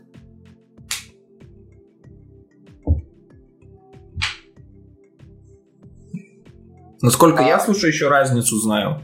Э, AR вы еще используете для мультиплатформенных библиотек, для распространения в них. Да, плюс, кстати, плюс AR, и еще он не доходит все-таки до конечной сборки. То есть AR он используется только на уровне компилятора, в отличие от Java байткода. То есть байткод это как раз для дистрибьюции, чтобы на какой-то конечной системе он мог выполниться, где есть живая машина. То есть IR может только выполниться Kotlin компилятором. Вот. А он как-то, кстати, верси... версионную зависимость имеет. То есть, например, я с, э, компилил библиотеку на каком-нибудь Kotlin 1.4.0, и, то есть, мультиплатформенную. То есть, мультиплатформенно либо у меня будет лежать AR, и запускаю его на 1.5.0. То есть, учитывая, что есть обратная совместимость, у меня есть гарантия, что все это будет запускаться на более поздней а, версии это... Kotlin. Кстати, я не уверен, что у тебя именно такая гарантия есть, потому что, насколько я помню, э, мультиплатформа, она имеет другие гарантии по совместимости библиотек своих. Угу. Вот. А, Это временное ограничение, либо навсегда? Да, да, безусловно, оно временное, потому что просто нужно стабилизировать это все перед тем, как давать гарантии надолго. Вот. То есть, э, да, действительно, он используется для дистрибьюции. Дело в том, что мы используем AR в качестве такого формата, который можно линковать друг с другом. То есть мы можем взять какой-то кусок AR, взять еще какой-то э, кусок AR из другой библиотеки, э, один в другой встроить, по сути, сделать инлайнинг, да. Э, после этого это все уже передать в кодогенерацию, и у нас уже получится какой-то байткод. То есть э, это тоже формат дистрибьюции, но он используется сугубо э, и потребляется сугубо э, Kotlin компилятором. Ну, да, и здесь Ребят, она... Я еще хотел напомнить, а, что у нас да. сейчас, да, за лучшие вопросы мы все еще разыгрываем приз, поэтому задавайте вопросы. И Саша, главное, напомни, чтобы Саша не забывал. О, Са, блин. О, все, извини, пожалуйста, Семен, извини. А, слушай, да, не забывай, помни вопросы. Миша, ты тоже не, не забывай, да, следим за вопросами интересными, выбираем что-то лучшее, интересное. А, и, соответственно, к концу определимся с победителем. Миша, да, все, перед тем, слово. как... Да, ну давай, наверное, вопрос отвечай, я уже потом. Хорошо. Да. А, вопрос. Какой этап компиляции в компиляторе Kotlin самый затратный? Это хороший вопрос. А, значит, а, есть очень а, такой, очень смешной ответ. А, дело в том, что а, самый затратный этап а, из двух больших а, частей — это фронтенд. А, что во фронтенде самое затратное? Это, безусловно, э, выведение всех типов внутри тел э, функций, потому что их больше всего. То есть нам нужно просто обойти больше всего э, кода содержится в телах функций. И, соответственно, э, самый затрат, затратный этап — это извлечение семантической информации внутри тел функций. Э, в бэкэнде какой самый затратный этап? Э, кстати, я не знаю. А, наверное, я предположу, могу предположить, что самый затратный этап в бэкэнде это, а, возможно, инлайн. Угу. Мы тут пока с вами вот сидели, говорили, Android 11 релизнулся. Ух ты. Ну, кстати, да. Давайте Да. похлопаем. Ура! Да, А, кстати, они выдержали сроки, которые... А, они же смещали их. да. Нет, они выдержали сроки. Нет, они выдержали Да, сроки. они, на обещали сентябрь. до конца лета вначале, а потом До сместили. сентября у них релиз дейт. Ну, До короче, ладно. сентября или в Да. течение сентября? В сентябре они обещали релиз. А, дейт. все, видите. Давайте Ура, будем тех отвлекаться. всех, пикселей берите и обновляйтесь. Но только после того, когда смотрите лайвстрим. Давай дальше. А, Да, Даня, давай. Ура, следующий вопрос. Когда уже в Kotlin будет хоть какая-то гарантия стабильности API и стабильность API для разработчиков? На самом, нет, на самом деле, если серьезно, то а, очень сильно зависит от, от того, как, какая цель в том, чтобы использовать а, это то API, которое все там покрыто эксперименталами этим. Да, оно выглядит страшно, а, они, э, но какой, вполне там в библиотеках API вполне себе адекватное, и оно, э, ну, то есть по- вполне понятно, что оно может быть покрыто эксперименталами, но с другой стороны можно использовать. То есть мно- многие вещи на самом деле достаточно стабильные, чтобы не бояться этого экспериментала, потому что, э, ну, то есть я пони- понимаю, да, э, с, э, с другой стороны э, могут что-то что может э, там действительно в этом API меняться, но, собственно, смысл этого экспериментала, он в том, чтобы, э, типа, это звучит так, попробуйте, если... и оставьте фидбэк. Э, Потому что иначе, когда вы уже подождете, пока оно перестанет быть эксперименталом, оно уже будет отлито в граните и все. Ну, то есть, это же оно не просто так помечено экспериментал. Экспериментируйте. Что... Ну, про- просто все должны понять, типа, важную тонкость. Во-первых, это уже opt-in. Экспериментал это было раньше, это неудачное было название. Неудачный бренд. А, вот. Во-первых, то есть это не значит, то есть, что это API нестабильно, что оно не работает или прочим. То есть то, что нестабильно, у него вообще там версии там 0 какие-нибудь обычно ставят. То, что оно экспериментал, это значит, что это API может поменяться. То есть для него не гарантируется обратной совместимости. Вот, просто в Kotlin есть одна из важных ключевых вещей, которая в нем сразу закладывалась с первой версии языка, это то, что должна быть backward compatibility в э, API э, и в языке самом. То есть, ну, потому что по-другому большой enterprise не напишешь. Вот, но для экспериментал фичей этого не гарантируется. Вот это единственная что штука. То есть она может поменяться. То есть и просто, чтобы вы по- понимали, что вам, возможно, нужно это будет поддерживать и доделать. Либо, например, чтобы вы это API тоже, опять же, помещали у себя как opt-in, которое, то есть, людям тоже знали. То есть это не значит, что оно не работает плохо. То есть я, э, наверное, э, с такой проблемой не сталкивался ни разу. Э, все, что opt-in, я тоже у себя просто помолчаю дополнительно нотациями, там делаю какие-то экстеншены для этого API. А, Единственное, конечно, у меня были breaking changes это с карутинами, но когда карутины прям шли в активной-активной разработке, это вот был самый большой скачок, когда вышла версия 0.26 э, и появились стр- появилась structured concurrency, появились скопы, и вот тогда прям было изменение глобальное. Тогда фактически библиотека еще была в разработке. То есть это даже была не отдельная фича. Хотя вот ченнелы сейчас до сих пор э, ченнелы до сих пор э, в experimental, но даже те API, которые в них уже э, сейчас и которые будут выпилены и ушли во flow, они опять же остаются и какое-то время будут там, чтобы можно было спокойно мигрироваться. Вот. Даже, даже, кстати, все делается очень прекрасно, потому что даже те же API, если вот вы хотите с RX мигрироваться на Flow, то там есть даже специально доб- добавили методы, которые называются точно так же, как в Observable, чтобы с помощью аннотации Alt-Inter в, в IDE или в Android Studio у вас заменился весь код, чтобы вам не приходилось, грубо говоря, вы конвертнули, поменяли Flow на Obs- Observable на Flow, и вам цепочка вся началась красной светиться. Нет, она у вас светится, просто все эти методы, которые в Flow изначально названы по-другому, они у вас будут э, светиться как deprecated, и говорится, вот замени на этот. Ты просто делаешь Alt-Enter, у тебя все меняется, и все, у тебя прекрасный, э, прекрасный переход. Еще волшебную кнопку, чтобы вот как Java to Kotlin, чтобы можно было так прям нажать, и у тебя конвертнуло, это все было бы вообще прекрасно. То есть мы бы побороли RxJava. Ну так... Вот Java, вы побороли, а RxJava. Так RxKotlin же есть. А, так RxKotlin это extension ы. Так они борются, потому что... Ну, все равно не то. Все во Flow идут. Слушай, ну, во Flow ну, да, надо это... идти. Ты людей неправильно мучишь в Rx Конечно, надо во флоу идти. Флоу это, кстати, крутая очень штука. Да. Uh, давайте тогда дальше следующий вопрос из списка. Даня, да. Вот, кстати, а, интересный вопрос о, под капотные да. вещи. Как uh, соотносятся расходы памяти uh, в PSI и в uh, Frontend IR?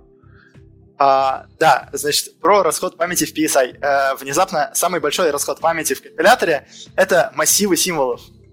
А, потому что компилятор, а, собственно, когда работает с PSI, а, вообще ну, ты, э, хранит, по сути, референсы на а, тот код, который там есть внизу. Соответственно, PSI на самом деле потребляет очень много памяти, а, просто потому что там есть референсы на каждый... Ну, то есть там есть э, underlying текст э, того, по э, собственно, тот текст, по которому PSI построен.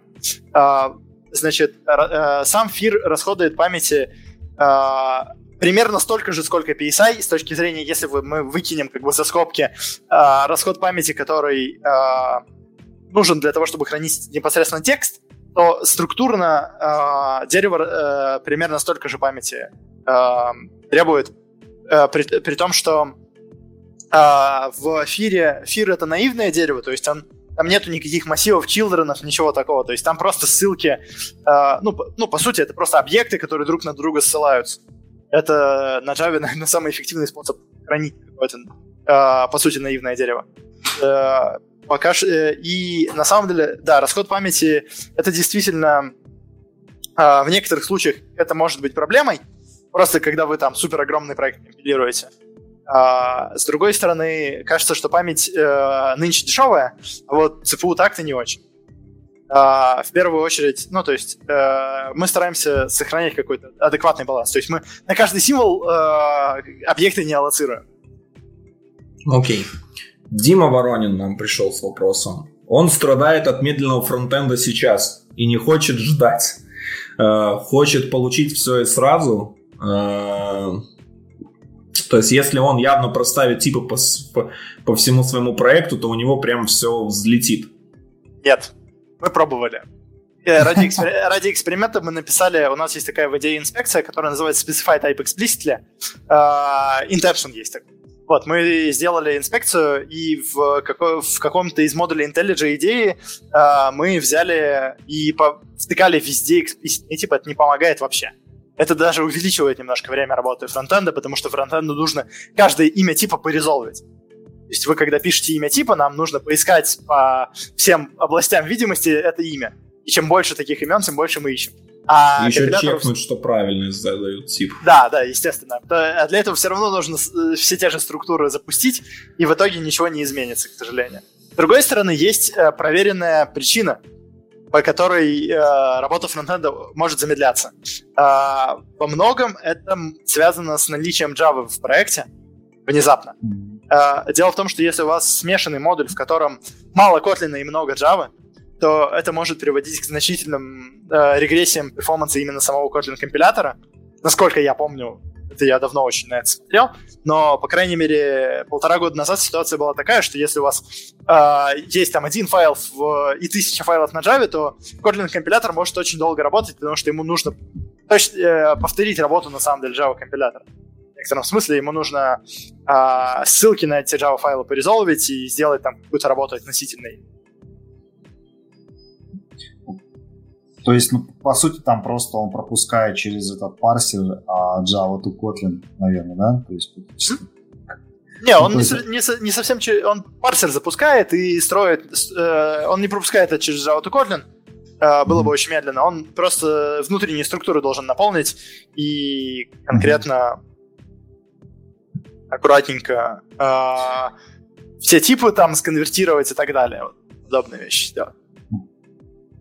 А, Тут... Там вопрос был прошлый, кажется. Реально. А, как оптимизировать код под новый компилятор, а, чего избегать, кроме необязательного инлайнинга, и какие намечаются без практики. Ну, то есть по качественному а, коду ставим. А, а вообще тут... правильно оптимизировать код под, под, под компилятор? Не надо оптимизировать код под компилятор. А, значит, известный факт, да, что единственная вещь, которая а, как в старом компиляторе, так и в новом компиляторе будет работать примерно одинаково, это когда у вас большая вложенность э, лямбда функций с экстеншн ресиверами, э, это может приводить к, э, значительному, ре, к значительному падению перформанса из-за того, как устроен э, дизайн языка Kotlin, к сожалению. Но у нас есть, э, мы в новом фронтенде вполне возможно за имплементим оптимизацию, э, я очень надеюсь, что мы это сделаем, которая там уменьшает complexity при э, поиске. Ну, то есть, о чем я говорю? Когда у вас есть какой-то DSL, который состоит сплошь и рядом из лямбда функций с extension receiver ом. вот, когда мы э, ищем какое-то имя, мы обязаны поискать в scope е каждого из э, этих самых э, extension receiver ов, которые у вас есть. Ну, по сути, в, в, для каждого из лямбд. Вот. Если в каждом скопе есть такая функция, то у нас там получается квадрат э, от, от глубины вложенности и при поиске каждой, собственно, функции. И это не, не очень хорошо сказывается на общем перформансе. С другой стороны, такого кода очень мало. Ну, в реальности, типа, такие DSL, конечно, существуют, но, с другой стороны, это DSL, и они не составляют доминирующую часть кода. Поэтому, а другие всякие конструкции под компилятор оптимизировать бессмысленно, это ему не поможет. Особенно. Ну, то есть, скорее вам бы под, под runtime оптимизировать. Вот. Но, с другой стороны, э, вполне возможно, что мы будем тоже какие-то свои оптимизации делать. Оптимизация под runtime, наверное, в первую очередь. То есть оптимизация кода, чтобы компилятор быстрее работал, это такое довольно спорное.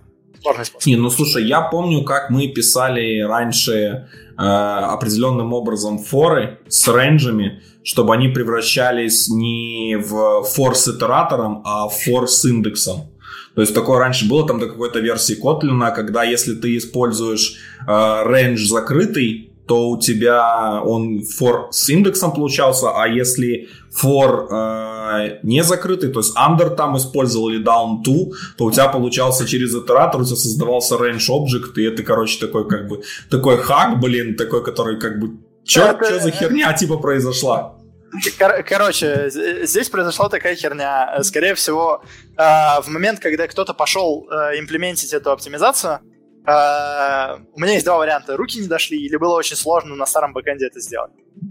Вот. Не, это еще было в 1.3. В 1.3 в 1.3 да, появилось, я, я, или я в 1.2, да, появилось, да, типа это как бы такая, то есть как-то...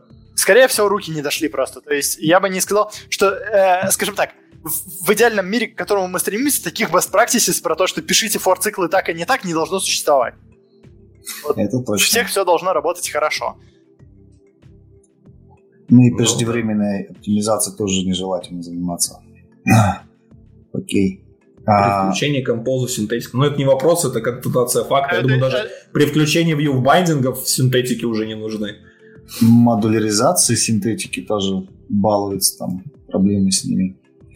Ладно. А, вопрос следующий. А, я хочу использовать компилятор Kotlin в своем приложении для компиляции файлов КТ. Это возможно? Если да, то какая библиотека мне нужна для этого? Он, да, отлично. То есть используем какие-то парсер, есть внешние для кодогенерации, для задач по кодогенерации своих собственных. А, значит, какая нужна библиотека? А, а, библиотека называется Kotlin Compiler Embeddable. А, это, собственно, весь пол, полноценный компилятор Kotlin, в котором все зависимости зашедованы, чтобы они не конфликтовали ни с чем на класспасе. Вот. А, что в нем? Там есть, по сути, примерно все, что есть в компиляторе. А, API э, готового для энтрипоинтов там, наверное, нету, но его довольно легко найти. Это CliTool exec, ну, понятно, мои мейны в компиляторе, их там э, не очень много. Можно просто вызвать банально мейн и передать ему флаги. Uh, можно посмотреть на то, как работает Kotlin Gradle плагин. Там тоже не очень сложно, у нас все в open source лежит и найти легко. Uh, библиотека называется Kotlin Compiler Embeddable. Gradle ее использует, например, для компиляции скриптов. Ну, кстати, вот пример. Uh, можно посмотреть на то, как компиляция скриптов устроена тоже. Я не уверен, что тут есть какая-то готовая документация, но да, вполне. Ну окей, а, ладно, у нас пока вопросы закончились, а, и мы наверное, уже к финишу подходим. Все-таки, наверное, вопросы из чатика. Но если кто-то хочет еще да. иметь шансы да, задавайте. задавайте. У вас задавайте. есть, э, да, у вас возможно, мы пока познаем вопросы, которые мы подготовили заранее.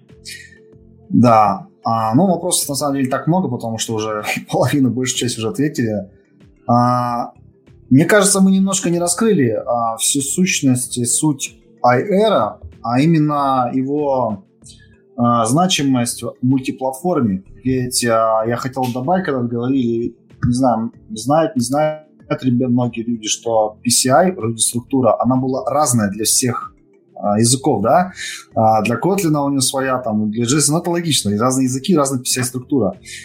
И именно AR, получается, позволяет вот мультиплатформы объединить, да, то есть и раскрыть все возможности. Можешь поподробнее? А, ну, смотри, а, во-первых, да, а, про IR история какая? А, история про IR и мультиплатформу такая, что, во-первых, просто банально а, те новые бэкэнды, которые начали делать уже позже, а, это, собственно, нативный JS бэкэнд, ну, JS IR бэкэнд. Нативный бэкэнд уже делается вообще на бэкэнд IR сразу же. А, JS IR бэкэнд тоже начал делаться. Они работают внезапно на Аяре просто потому, что э, это удобно.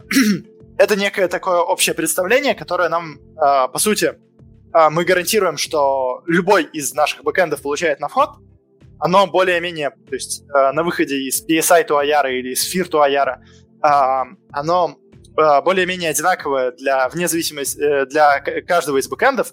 Каждый из бэкэндов уже пред, э, делает какие-то свои операции над этим аяром, во-первых, а потом запускает свой кодогенератор и генерирует уже то, что ему нужно.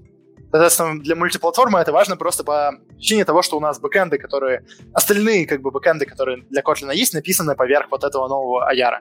Просто потому что это удобно. Раньше как бы э, Проблема была просто в том, что на самом деле э, то, как сделан был вот этот старый бэкэнд до Аяра, э, так очень сложно писать бэкэнды, потому что там, э, по сути, как это работало? Мы идем визитором по прямо по PSI, то есть прямо по вашему немножко токенизированному коду, и генерируем сразу какой-то байт-код. В процессе делая какие-то подпрыгивания, чтобы там что-то заинлайнить, что-то еще сделать потом делаем какие-то операции по байткоду. То есть у нас здесь, по сути, байткод выступал таким представлением, над которым можно делать какие-то оптимизации и так далее. В JVM и в JS это неудобно, а, потому что, ну, что там JS, JS-код, как вы его оптимизировать будете, там придется опять что-то изобретать, и у каждого, получается, бэкэнда будет что-то свое. С другой стороны, вот та же самая оптимизация про for-цикла, а, ее можно заимплементить на самом деле просто поверх Аяра, и потом она у вас будет в любом бэкэнде работать. Соответственно, цель просто переиспользовать один и тот же код и упростить вообще написание бэкэндов. А, и это очень важно для мультиплатформы в первую очередь. Ну, то есть добав, добавлю, что можем написать плагин, который будет сразу на несколько платформ мобильных, iOS, Android и бэкэнд работать. И это открывает... Компост, например. Да, да. Ух, это круто. Да, и тут, короче, вот, э, да, Эльмир, я видел вопрос у тебя был про, расскажи про визитора, а, почему их лучше не использовать. Я помню, в начале вопрос у тебя был, почему их лучше не использовать. Я правильно понимаю, визиторы это тот самый паттерн, который при обходе дерева, да?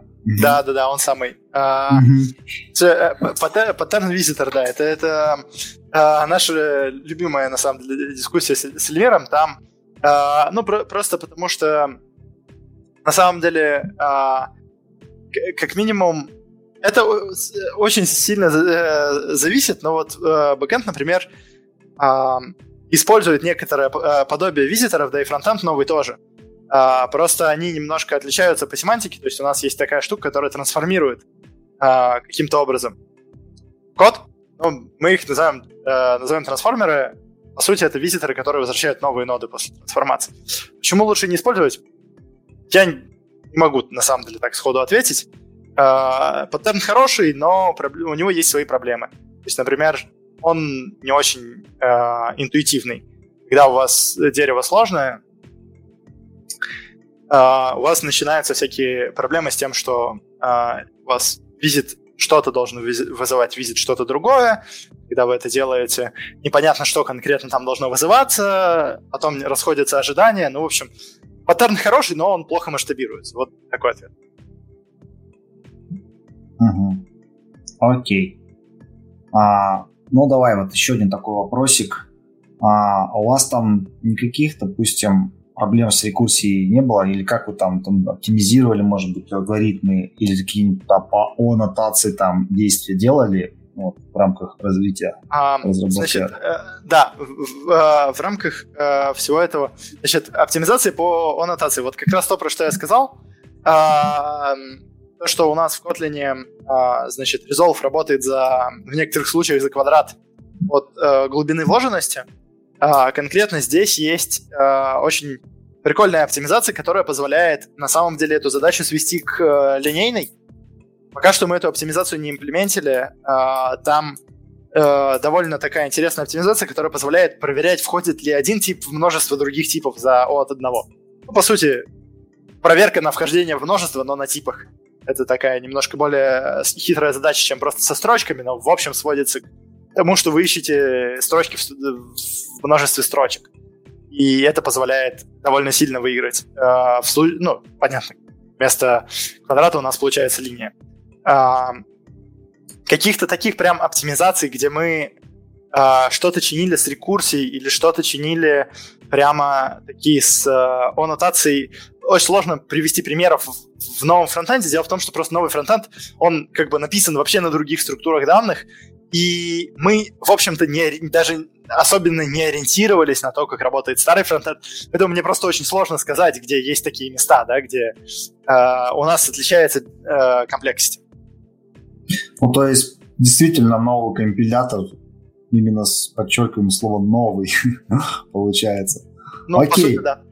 Да. А, такой больше, наверное, философский вопрос. А, я думаю, что с выходом, полноценным выходом уже, ну, там, даже экспериментальной версии AR, короче, а, возможностью написания плагинов, на мой взгляд, а, откроются безграничные возможности для второй дыхания для open source, только непосредственно для нашего любимого Kotlin.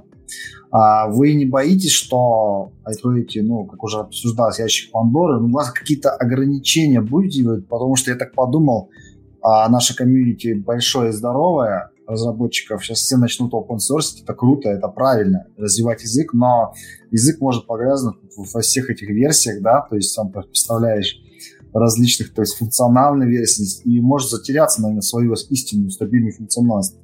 Какие-то такие, может быть, вы пункты себе записывали? Ну, э, смотри. Начнется а... как с Python, боишься.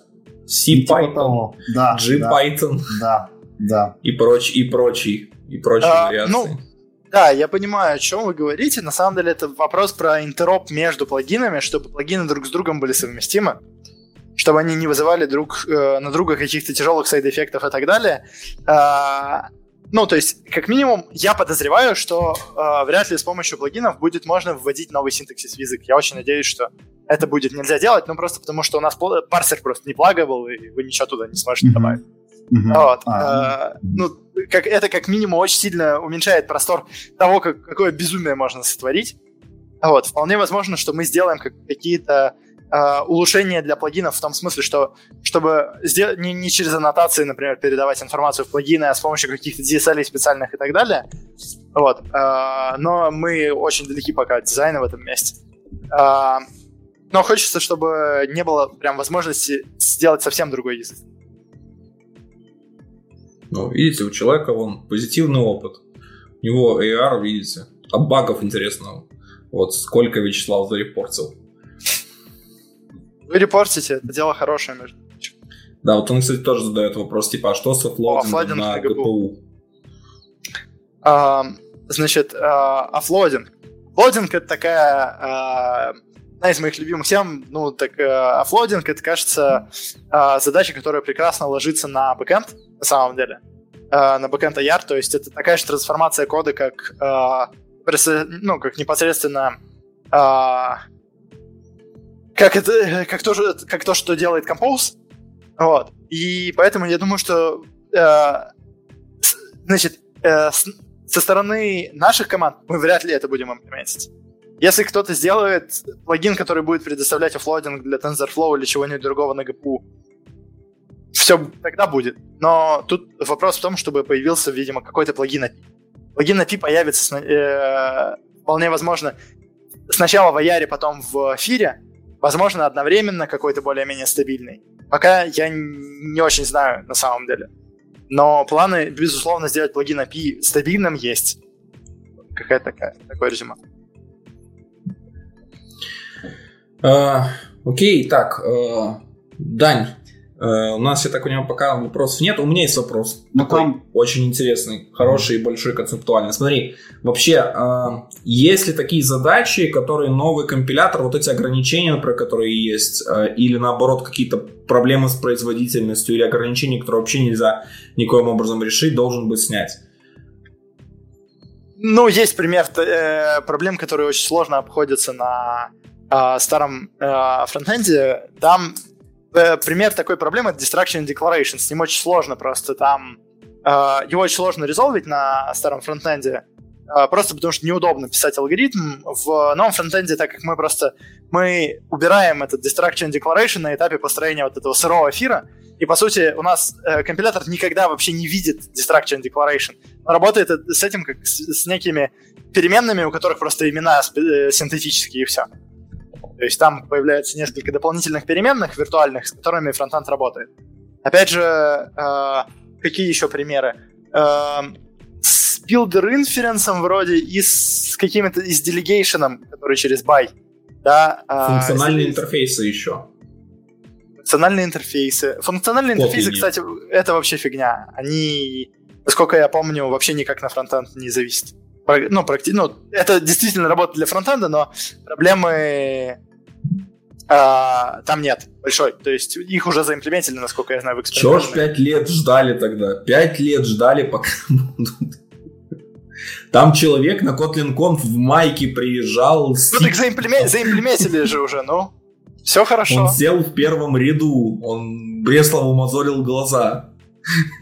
Ну так, так мы же так заимплементили же уже, все хорошо. Ну да, ну, ну хорошо. Да, нормально. Да, давайте тогда подведем итоги. Э, что у нас есть? Э, сейчас у нас есть новый компилятор Kotlin, который идет в активной разработке. Э, его можно попробовать под экспериментальными флагами.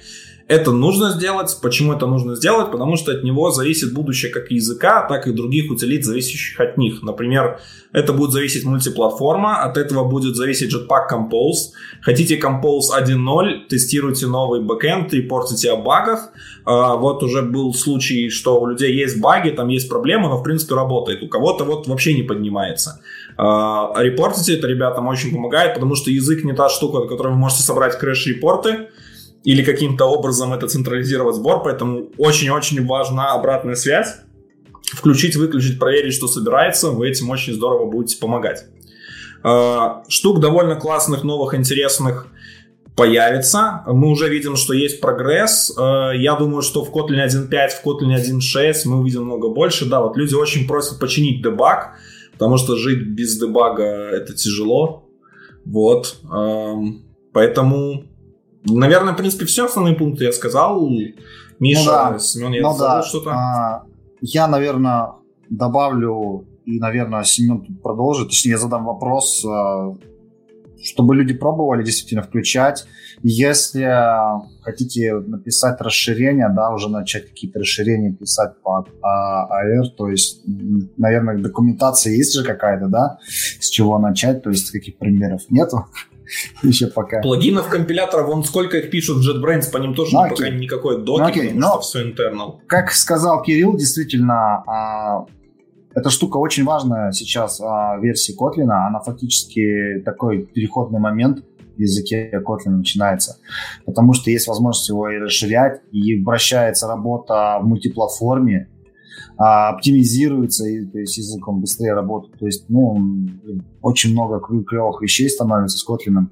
Я думаю, вопросов, на каком язык выбирать а мобильной разработке, я думаю, давно должен был бы снять. В Android, я, в Android деле, кстати, да. Я на самом деле считаю и в бэкенд разработке тоже. Там, хотя на самом деле есть там всякие тоже там скалы и прочее, но тем не менее Kotlin это наше все. Поэтому, Семен, давай тебе слово последний. Но это, это говорил Android разработчик, чтобы ты понимал. То есть, как... Да. А его Да. разработчики бы сказали, зачем вам это, у нас есть Swift, а еще и Swift можно закомпилить на, на Android, типа, вы? Через, конечно, через 3-9 земель это все компилится, но компилится же. Ну, это да. Ну, кстати, Swift прикольный, но там смарткастов нет, он мне не нравится.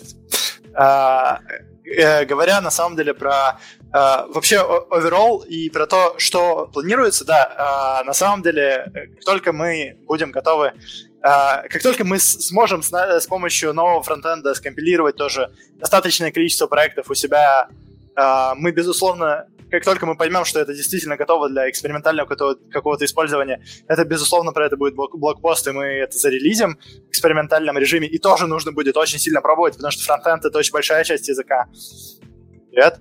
А, вот. Ам, и фронтенд вообще важен, э, и общая цель э, и общий мой посыл заключается в том, что э, давай э, не бойтесь пробовать экспериментальное, это очень сильно там об- облегчит и вам потом в будущем миграцию на самом деле. Потому что если вы что-то зарепортите, то э, вас, вероятность того, что проблемы, которые вас заблокировали, будут починены, э, вообще, что они будут когда-нибудь починены, она выше, пока мы в экспериментальной э, стадии. И как только фронтенд, опять же, будет экспериментальным, там будут, э, понятно, можно будет посмотреть и на improvement, и на все остальное. Вот. А, и, и опять же, про это нужен будет фидбэк. Как бы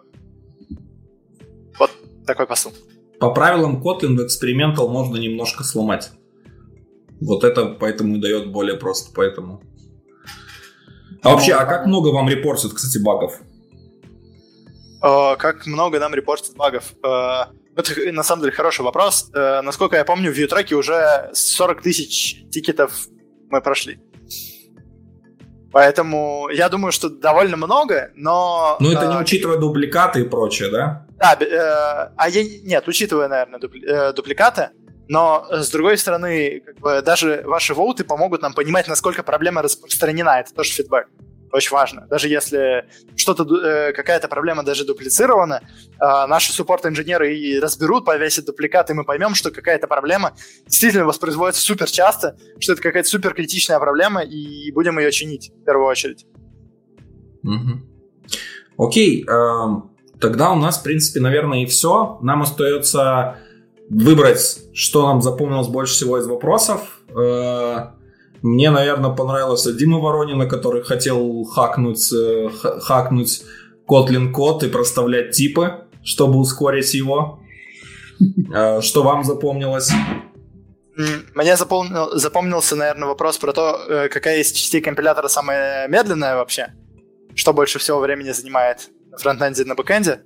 Хороший вопрос. Да, действительно, про проставить везде э, эксплиситные типы, это т- как бы в этот вопрос он э, как бы немножко витает в воздухе, с одной стороны, с другой стороны, я надеюсь, что я на него ответил более-менее исчерпывающе.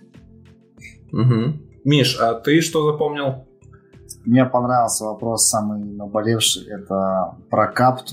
Причем я сам хотел его задать вопрос, еще ребята задали. А, И я думаю, мы здесь очень клевую и ценную информацию а, раскрыли по поводу работы капта, по поводу работы, связанной с ними библиотеки. Так что это было реально очень полезно. Ну, кстати, да. нам хорошо. нужно выбрать, нам нужно выбрать кого-то одного. Мы все сошлись на раз вопросов. Кап, это вообще кап, по-моему, это как это какая-то психологическая травма всех Да. разработчиков. Да. Ну, я на, самом- на самом деле проголосую здесь за капт, потому что так как это самый наболевший вопрос, реально, ну то есть э, я, я подозреваю, что и да, мне, мне на самом деле вас э, очень жаль в том смысле, что вам приходится, кроме того, что наш медленный компилятор терпеть, так еще и капт. Вот. Это выглядит, как, знаешь, такой сейчас какой-то, как это, знаешь, какой-то высокоуровневый разработчик такой, господи, вы на сишки пишете, ребята, мне вас так жалко, дайте я вас обниму. Хорошо, да, э, там автор этого вопроса, я пропустил его, Даня только что показывал, Дань, выведи, пожалуйста, снова. Воронин Сергей. Возможно, это... а, Брат Дмитрия. да, да. Или Дима по двумя аккаунтами сидит. Да, э, Сергей, э, напиши мне потом в личку или в Android Broadcast Talks. э, Я тебе перешлю лицензию. Вот. Да, вопрос скорее типа такой, который самый э, душе... Щи, как это, о, господи, не выговорю. Душещипательный. А, душещипательный, да, такой, скорее даже душераздирающий, наверное, больше, я скажу, для Android-разработки. Я, очень надеюсь, что я обнадеживающе ответил. Короче, Kotlin Simple Processing и потом компиляторные плагины. Все это должно я просто... направлено на то, чтобы помочь.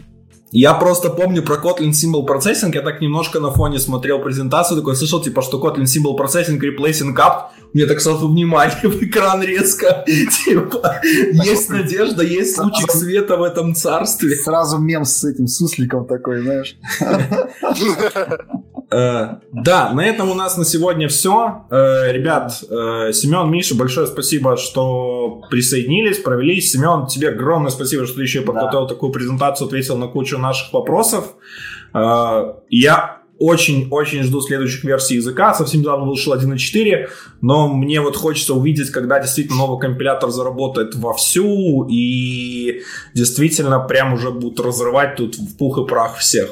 Потому что Kotlin идет огромными шагами. Очень приятно, что это люди, которые э, скажем, с очень близкой, э, очень близкого мне города, прочим, и что буквально вот мы можем легко так с вами пообщаться, это очень классно. Будем рады тебя видеть снова у нас в гостях.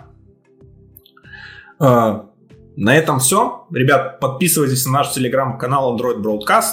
Э, следите за новостями. Уже в четверг будет следующий выпуск. На этой неделе получается целых два выпуска. Мы поговорим про декларативный UI, но не про вопрос, который... А, не про вопрос композа, а поговорим про Incremental. Это немножко другая библиотека, которая существует давно. В Android Studio даже можно использовать ее превью и делать много-много интересных вещей. А, к нам придут два ее автора а, и расскажут про нее все подробности. Ждите анонса уже буквально завтра. А, если не хотите пропустить, то подписывайтесь на канал, оставляйте лайки под этим видео. Пишите комментарии, что вам интересно, что вам хотелось бы увидеть. И, в принципе, все-все-все, что касается этого выпуска. А, и всем пока. Пока-пока. Пока, ребята. Удачи. Удачи всем.